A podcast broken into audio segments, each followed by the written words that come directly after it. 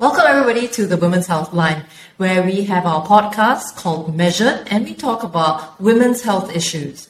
Now, today I want to talk about something very close to everybody's heart, uh, and it really spans out to many, many elements of our lives, right? Whether it's exercise, fat loss, and etc. And uh, that very important uh, topic is about protein. Now, increasingly we hear a lot about this very special uh, thing, protein, in our diets, in our bodies. And uh, we have Dr. Lee here with us today, and Dr. Jolinda Lee. And um, we're going to talk about several things. But first of all, I, I want to talk about protein and ask you um, what is the role of protein in our body, in our in, in generally mm-hmm. in, in the in the general scheme of things? I mean, protein is one of the macronutrients in addition to carbohydrates and fat. Mm-hmm. Um, and we basically need protein because it makes up all of our tissues.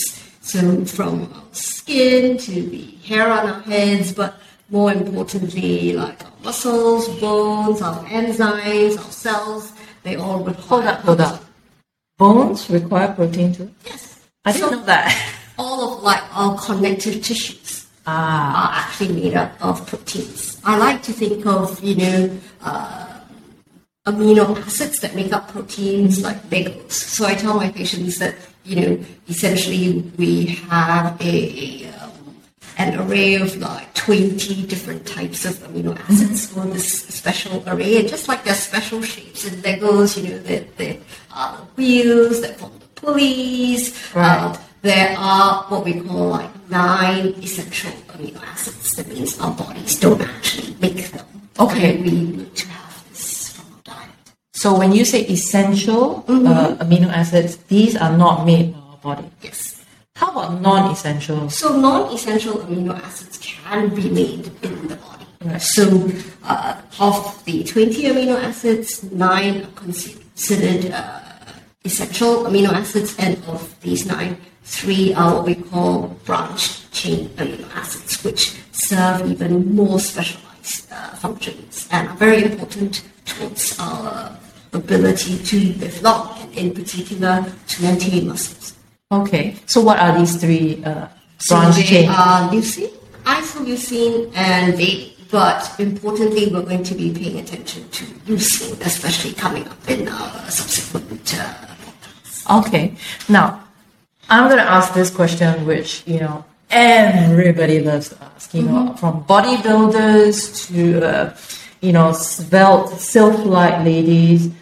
How much protein should I consume in a day? And of course, with the caveat, everybody um, needs the varying amounts of protein, right? And we'll cover that mm-hmm. later as well. But just right off the bat, you know, how much protein should we consume? I think, you know, if we're looking at recommended daily uh, intakes, the recommended daily intake really is 0.8 grams mm-hmm. per kilogram body weight per day, meaning that the heavier you are, the more proteins you need, the lighter you are, the less proteins you need.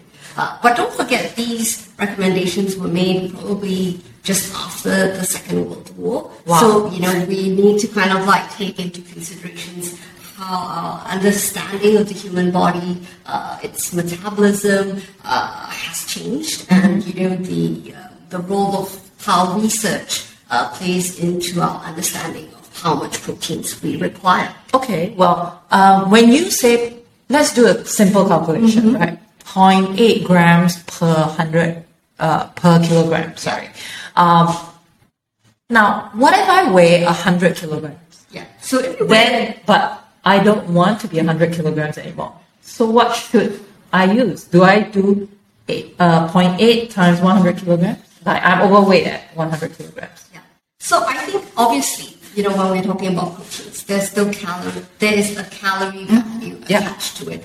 And typically proteins don't come alone uh, in foods mostly, you know, if we're looking at animal sources, uh, protein comes with fat. Mm-hmm. Uh, less so for plants. There is you know less fat associated with that. So if we're having more of our proteins from animal sources, we're going to be also consuming more calories yeah. from fat unless we're picking very, you know, wise choices for proteins that are very lean. Okay. Okay. So I think, you know, the question about 100 kilograms and how much protein you should, you know, endeavor to have uh, is quite a loaded one because I think the answer is probably that we don't know. So some people believe that if you're trying to, you know, lose weight, you should target, you know, where your end goal is. Uh, meaning, if your end goal is 80 kilograms, then you Right. should be taking that amount of protein. Right. Um, but of course, there is also evidence to suggest that if you are older, you know, having a higher proportion of your calories from protein may actually enable you to not only lose that weight, but proportionately lose more fat and maintain more lean muscle Right. mass, which is kind of like the eventual goal. Because we do see that as people get lighter and lighter, you find that you know whatever they're eating doesn't help to lose weight anymore because uh, what they have done is they've changed their basal metabolic rate. They've lost muscle, which essentially is what burns off you know a lot more calories. So they essentially need to drop calories to then you know continue to lose weight. So we don't want to get to a point where we're essentially losing more and more muscle. So the aim of the game really is to lose fat mm-hmm. and either maintain or gain muscle depending on whether or not Yeah. you have enough. Uh, Okay, so let me just do a very simple calculation. Let's try and do this calculation so that uh, everybody gets the uh, general idea, right? So let's say I am a uh, 100 kilogram person. Let's just not be gendered about this. Yes. Uh, 100 kilograms, uh, and that is my my weight Yes. that I want to maintain. So uh, that would be 100 kilograms times 0.8. That's right. So that would be like 80 grams of protein. And the caveat is it's not 80 grams of chicken. Yes. So can you explain a little so bit typically, you know, when we are talking about say 80 grams of uh, protein, we're not actually looking at like 80 grams of uh, chicken meat or 80 grams of pork because if you look at you know meat, like we said, you know there is uh, I guess the fat, there is uh, water. Uh, so we're going to see that. Uh, I think on an average for like animal protein, we're going to see maybe four grams of protein, three to four grams of you know that meat protein that's uncooked will give you one gram of protein.